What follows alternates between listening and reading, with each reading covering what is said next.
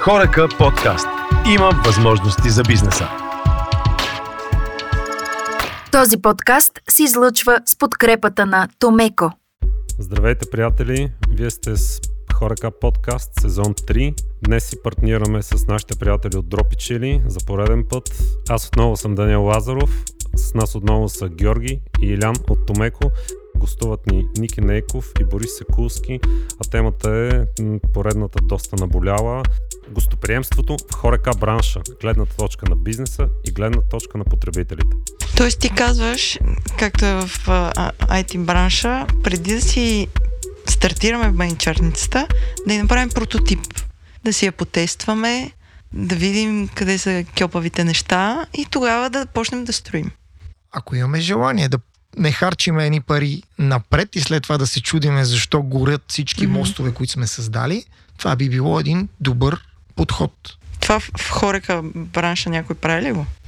Аз съм присъствал на, на такива отваряния на заведение, а, но за съжаление не в България. И съм бил част от екипа, нали, на, съм влизал като коуч в такива. Те са много големи вериги.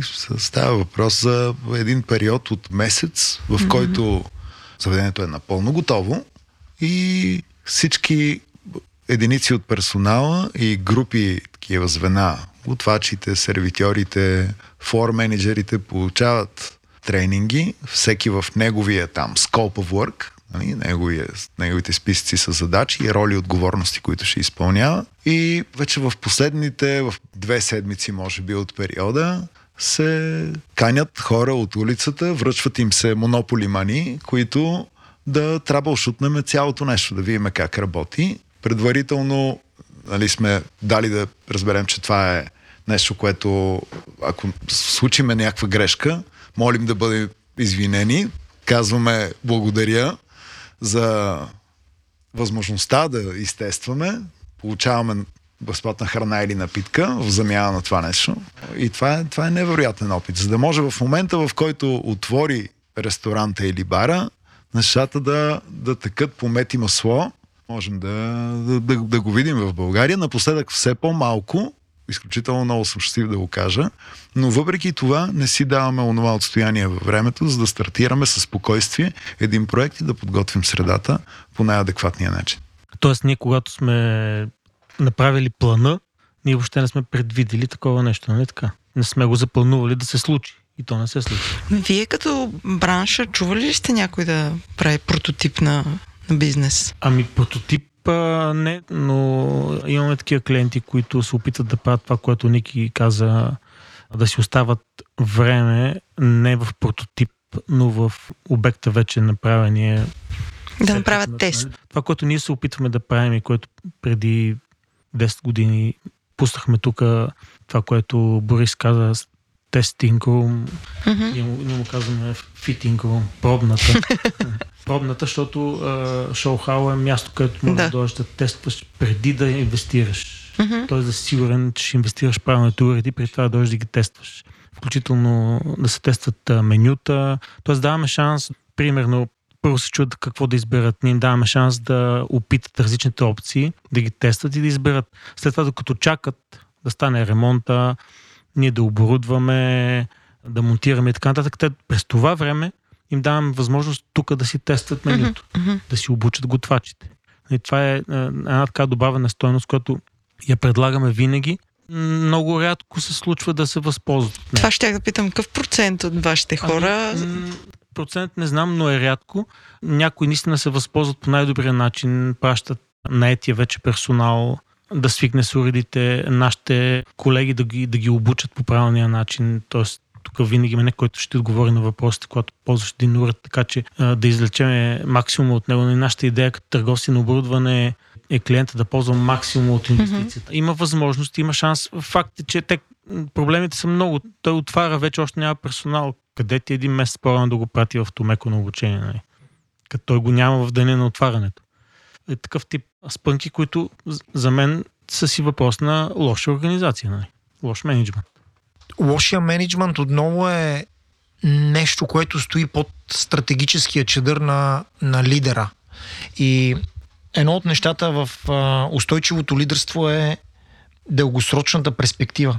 Предвиждане, планиране, оценяване, анализиране на средно и дългосрочните възможности в един проект. И това отново става, когато имаш знания първо на теория за него и след това имаш практика. Нали, тези процеси не стават от днес за утре. В новото време ще се появят и специално обучени лидери, след тях ще дойдат и подготвени менеджери. Между другото, в хотелския бранш в България виждаме тук таме а, хора, които са добре подготвени, работили са навън или са участвали в международни екипи, които са така наречените таск тимове за пускане на ново място.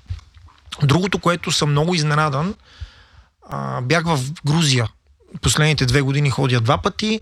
Там една от големите вериги, която управлява доста хоспиталити бизнес, са си направили изключителна академия за подбор на кадри, в която правят микс от международни специалисти и локални специалисти, но имат невероятно изискване за подготовката, за знанията и за уменията преди да ги допуснат да участват в процесите и в проектите. Това са Аджа Груп, които държат Румс хотел, Казбеги хотел, може да ги погледнете невероятно организиран и подготвен бизнес модел. Това ще дойде и в България. Повечето менеджери са завършили допълнителна специализация извън страната по различни програми, които са свързани с хоспиталите и туризъм. Защо е така там? Министерството на туризма има политика от може би 7 години, в която да насърчава това развитие и има многобройни програми с различни агенции, Европейския съюз и така нататък, за да подкрепя бизнесите, които са готови за такива неща. Видях N на брой собственици на хотелиерски бизнес, които са с допълнително образование по хоспиталите от Англия. И съм впечатлен от това, което виждам на терен. В България може ли да посочите добри примери за това, което говорим сега? А лоши? Много си прав, че лошия пример също е полезен, когато можем да вземем от него опитността да научиме. Тоест, рефлекцията и обратната връзка като инструмент е нещото, което лидера трябва да може да владее заедно с топ менеджмент екипа. А, оказва се, че за да вземеме знанията от един лош пример, ние трябва да му направим анализ и да му направим рефлекция обратна връзка. Без това, почти 80% от това, което сме научили е загубено безвъзвратно. Лоши примери в България на управление с лидерски модел доста. Добри примери виждаме променяща се среда. Не мога да кажа, че не, не виждаме колеги и по семинарите в България и в чужбина, които се интересуват, търсят възможност да сглобят един, един цялостен подход, защото отново бизнесът стана скъп. Нали, в момента говориме за оборудване в ресторант 100 места, инвестицията е минимум 1 милион нали, част от инвестициите отиват над 3 милиона. Говориме за годишни обороти между 1 и 2 милиона минимум. Нали, защото бизнеса порасна, отговорностите пораснаха, времето се промени и затова е необходимо хората да бъдат и по-подготвени. Ако не са по-подготвени, нали, нещата не се случват а, и започва да става трудно, изнервено и там няма място за учене, защото стреса измества възможността да създадеш. Изяжда креативната енергия отново добри примери. За мен е Хепи е добър пример. Честно да ви кажа, в годините това, което наблюдавам а, като подход, Орлин има голяма част от тези качества на този лидер. И това, което създаде като стандарти и практики, които се следват от екипите му и клиентите, дават включително и дигитализирана обратна връзка, те се вслушват в тези неща. И се адаптират и се иновират, нали, така подновяват практиките си, включително имат и международен опит вече. Добре, защо въпреки това, че са добър пример и за мен също те като бизнес а, са много добре, защо имат толкова голям хейт а, срещу тях, а пък ресторантите са пълни в същото време?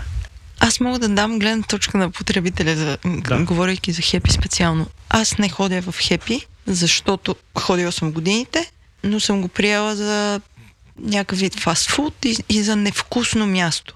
Виждам, че машината е голяма, че има, има процеси, нали, посрещат те по конкретен начин, питат те конкретни неща, но на мен това при тях специално, не говоря за конкретно този модел, а при тях специално е роботизирано ми е.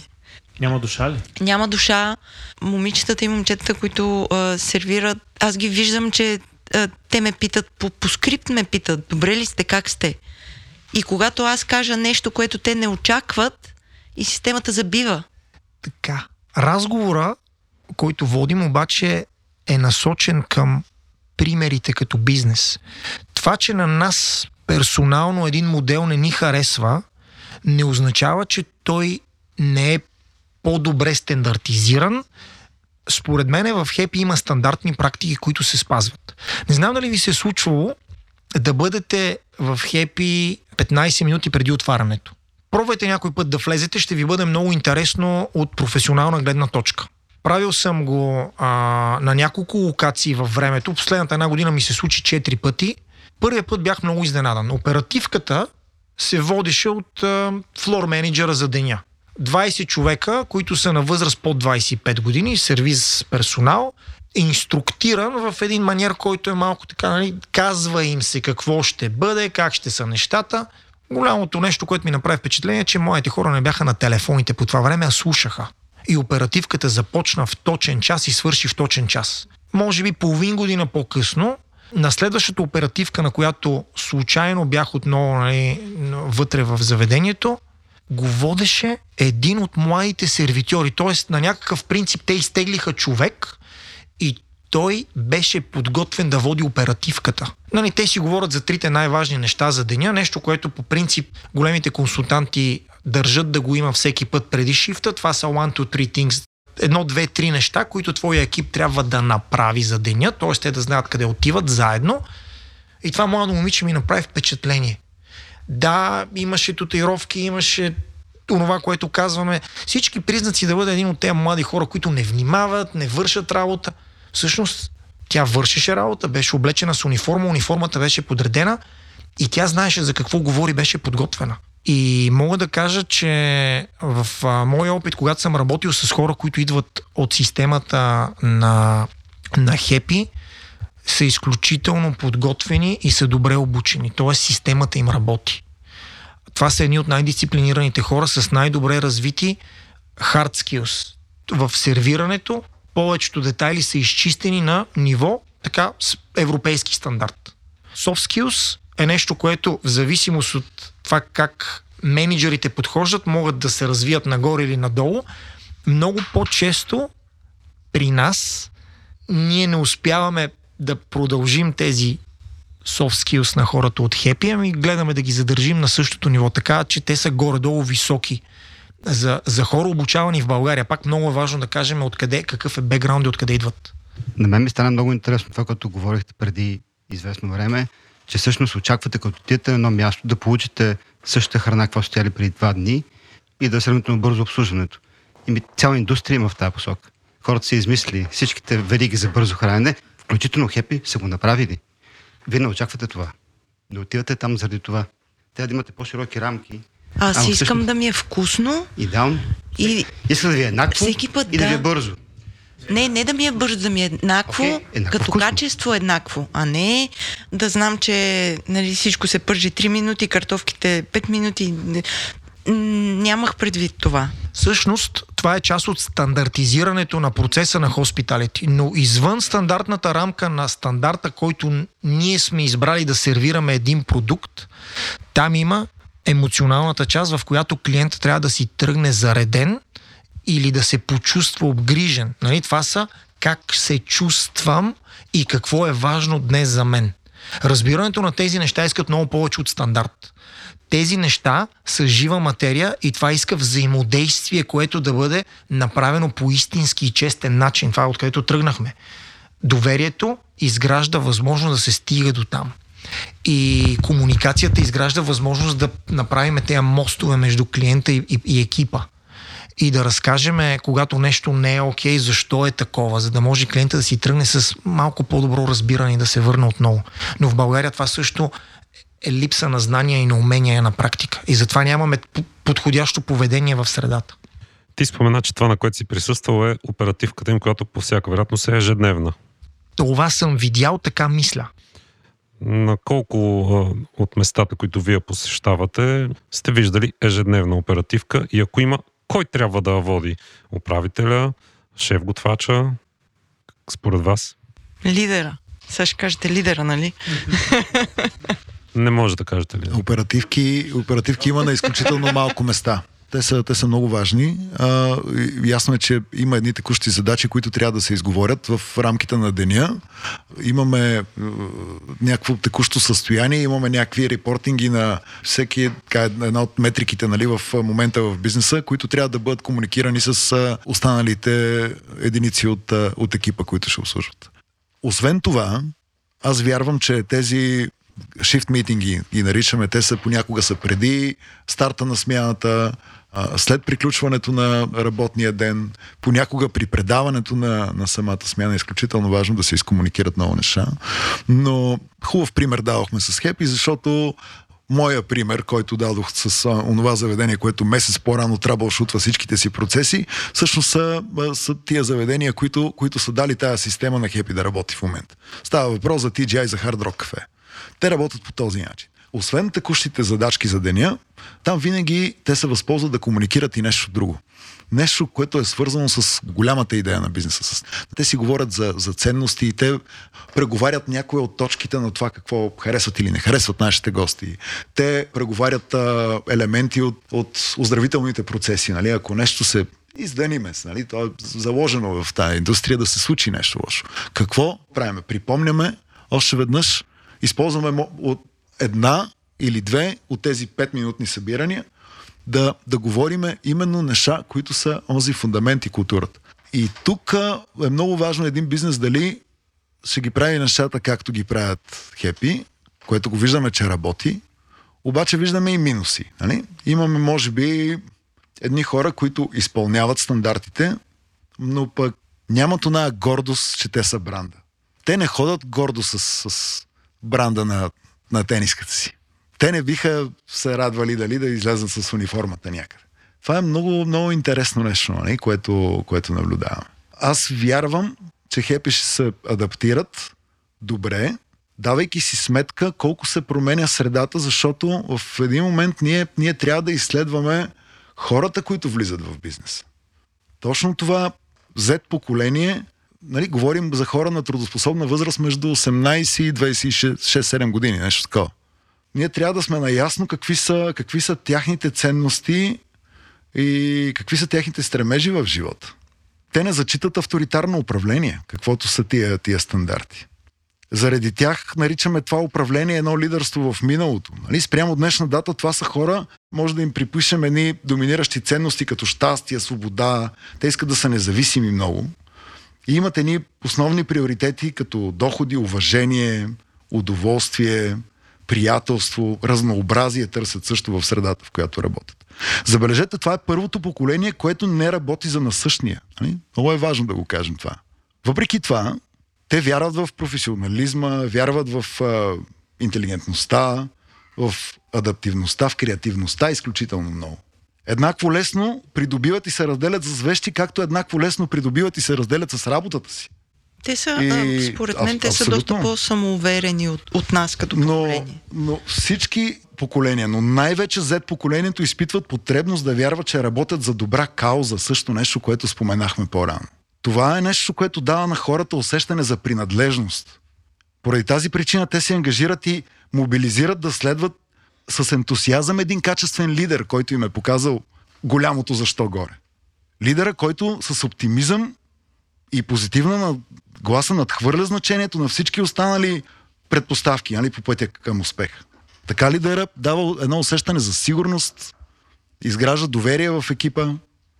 Ясно е, че силните лидери изграждат силните екипи. Нали?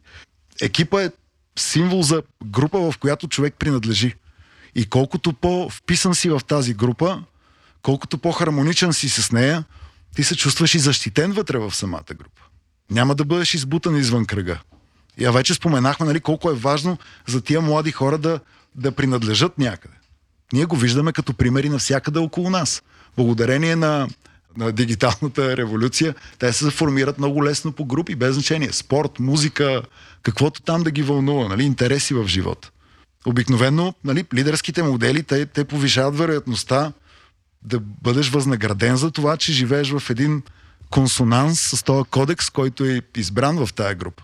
Това отговаря на една друга чисто човешка потребност да бъдем харесвани също. Така младите хора се позиционират социално в една среда, която им носи престиж, носи им уважение, удоволствие, както и споменатите по-горе ценности. Така че стандартите са прекрасно нещо, но е много важно да сме сигурни, че сме създали една среда, в която хората, за които много е вероятно това да им е първа работа в живота, ще открият смисъл да останат и това ще бъде група, към която ще принадлежат. Много, много ми е важно тая ценност така да я бутна напред. Принадлежност. Отново се връщам към седемте важни качества на, на една добре поддържана лидерска система и там е новаторския подход, това, което казваш отново, да се създават продукти и услуги, с които да се решават конкретни проблеми.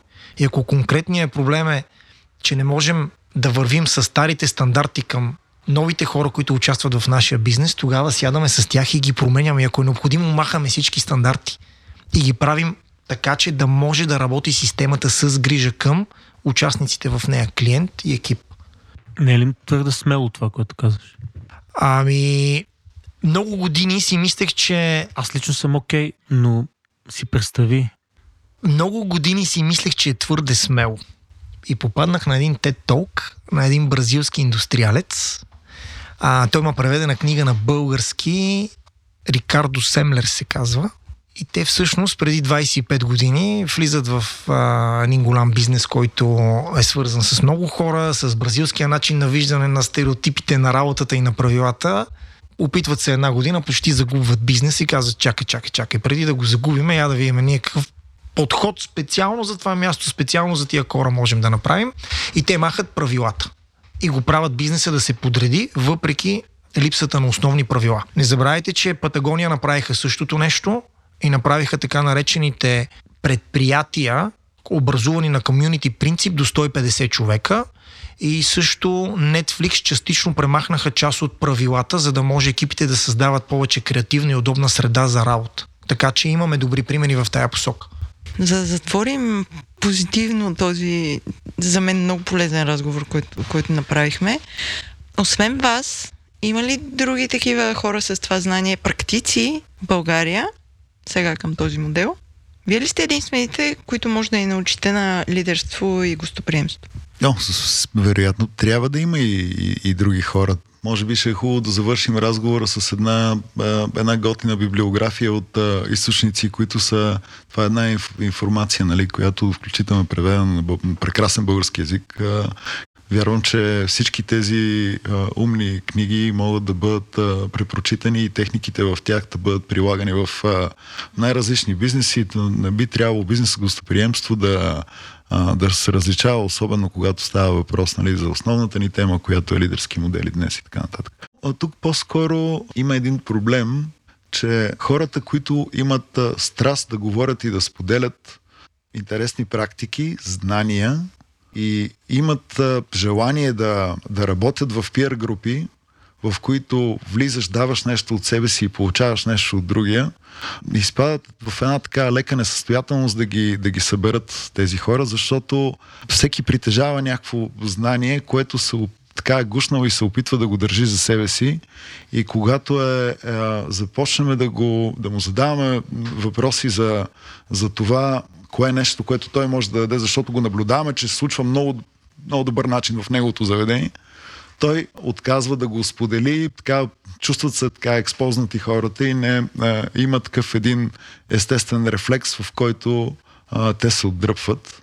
Има изключително много хора, които, които притежават изключително знание. Въпросът е, е на какъв процент те са готови да го споделят това и да го така излеят в едно обществено говорене. А ние а, с Борис Сакулски изключително много вярваме в това, че пространството трябва да се насища с а, говорене по тази тема, за да може да, а, да се случи така онзи растеж на колективния разум в добра посока. Ако вероятно вярвам, че ще има хора след а, този брой, които ще искат да се свършат с вас, как могат да ви намерят? Къде могат да ви намерят?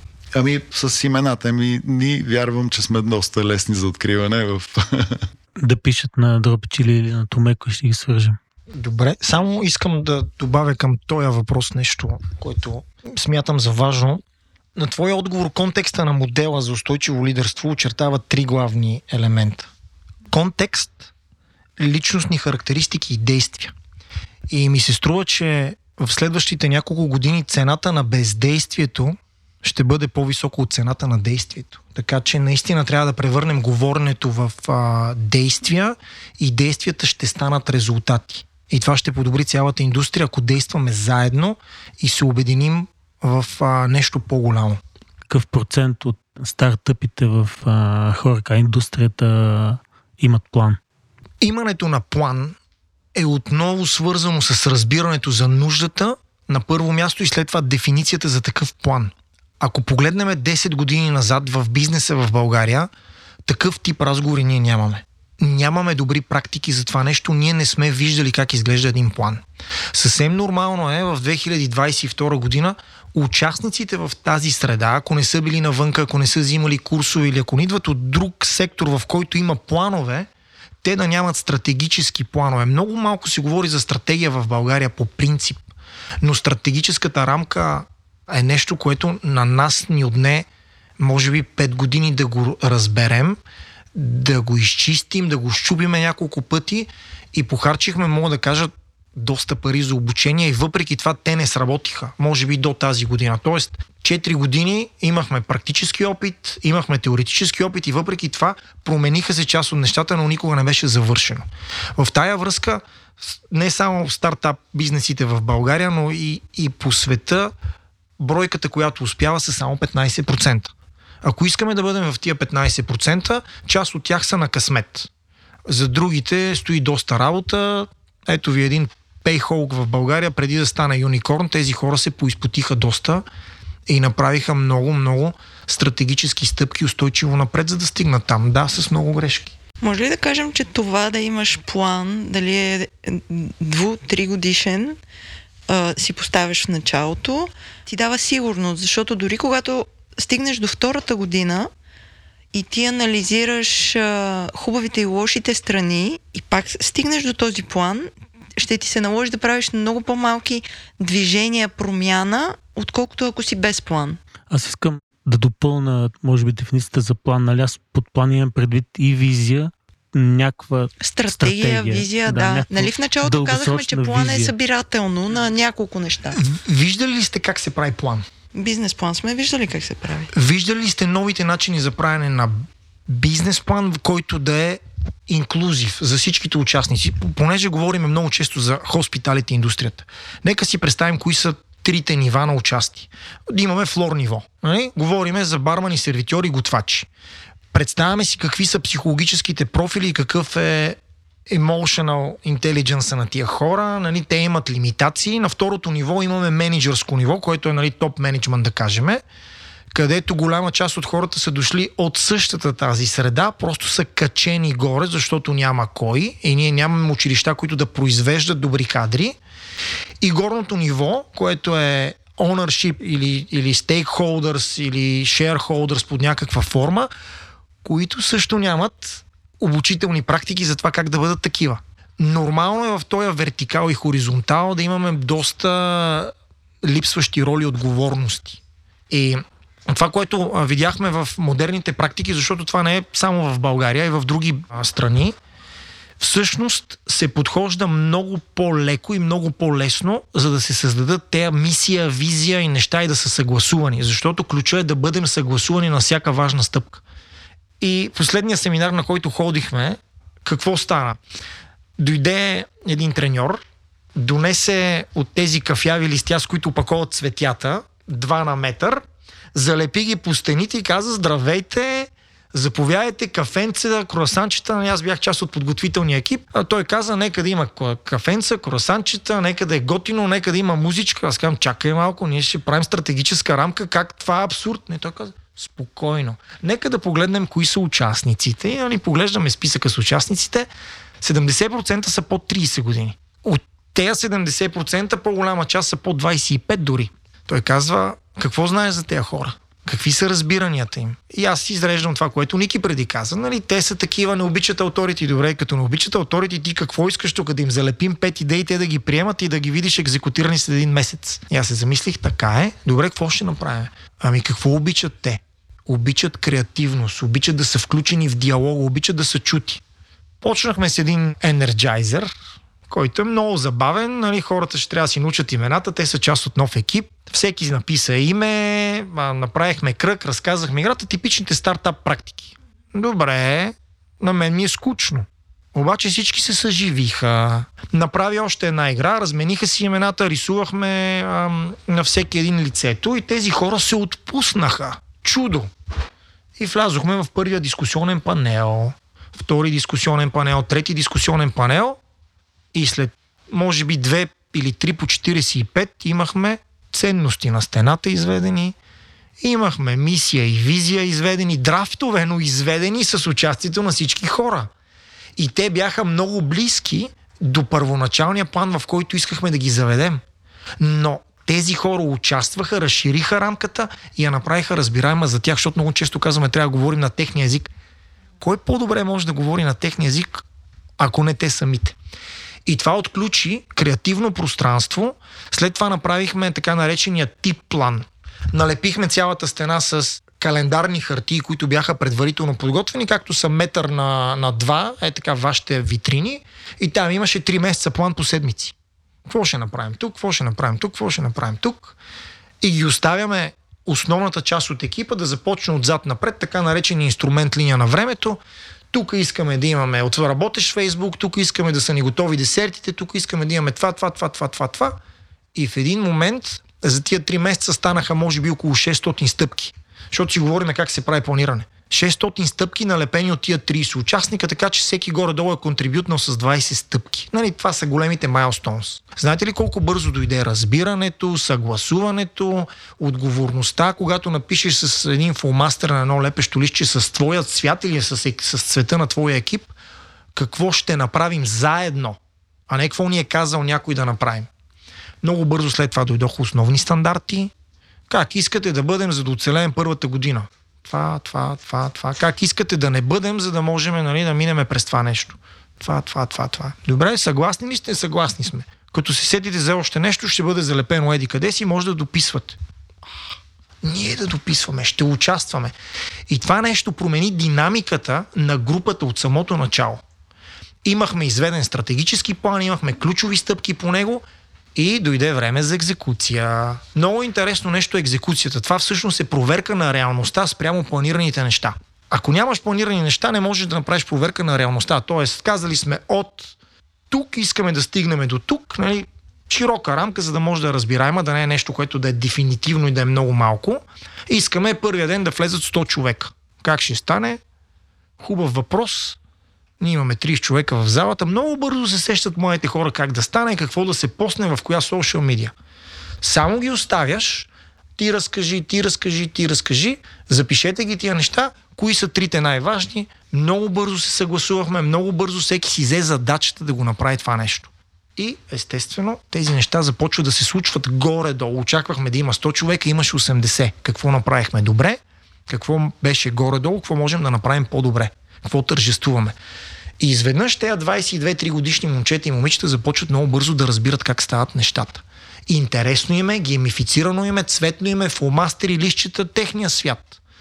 Дигитални платформи като кликит или нещо удобно за тях и нещата започват да се движат и стават много естествени, средата става много истинска.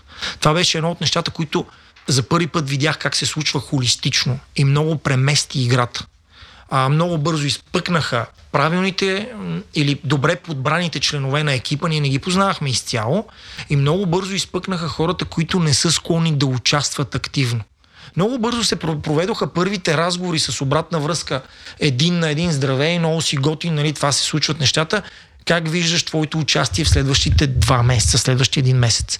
И разговорите започват да стават много бързо по същество направихме така наречената седмична дъска, аналогова дъска за 150 лева купена, 2 на метър, разчертана 7 дни в седмицата.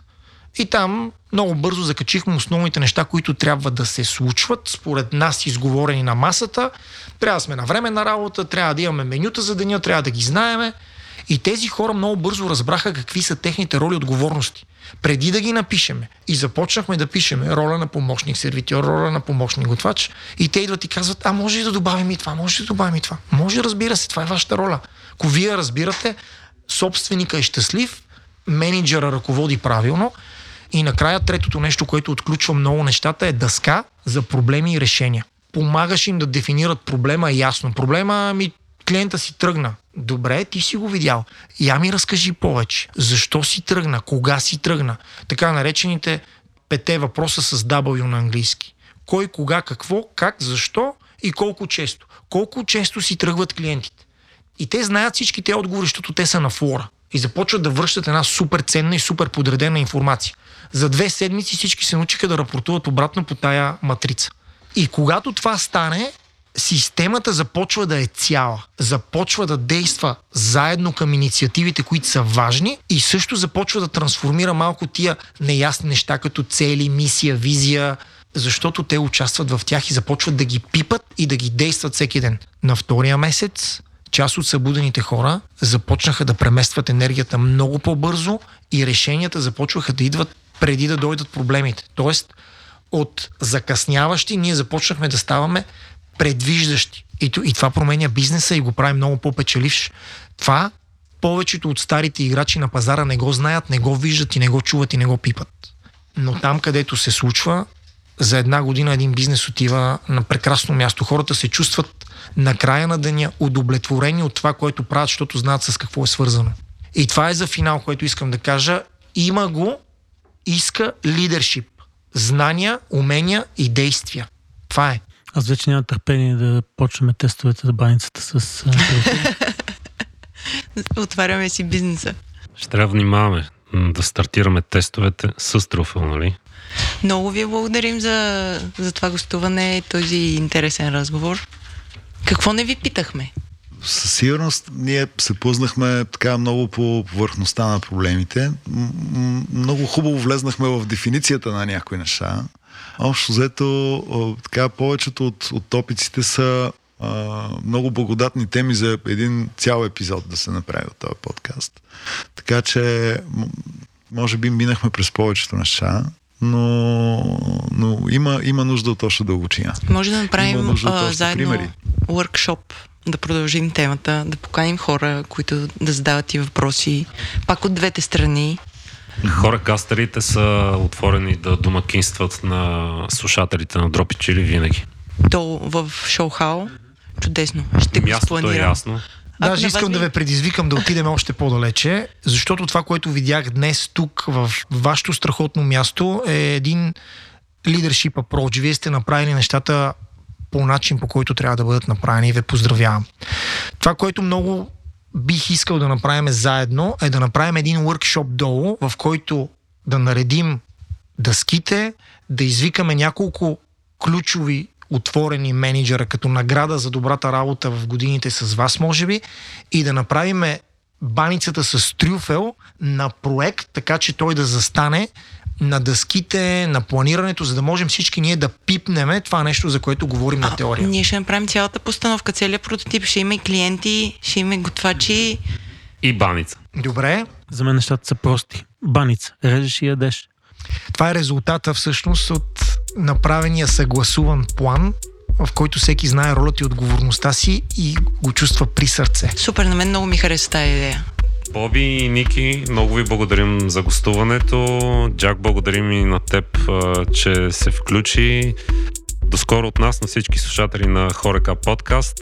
Може да ни слушате във всички стриминг платформи, както и на нашия сайт horekapodcast.site и на, на фейсбук страницата на Томеко. Доскоро от мен Даниел Лазаров. Хорека подкаст. Има възможности за бизнеса. Този подкаст се излъчва с подкрепата на Томеко.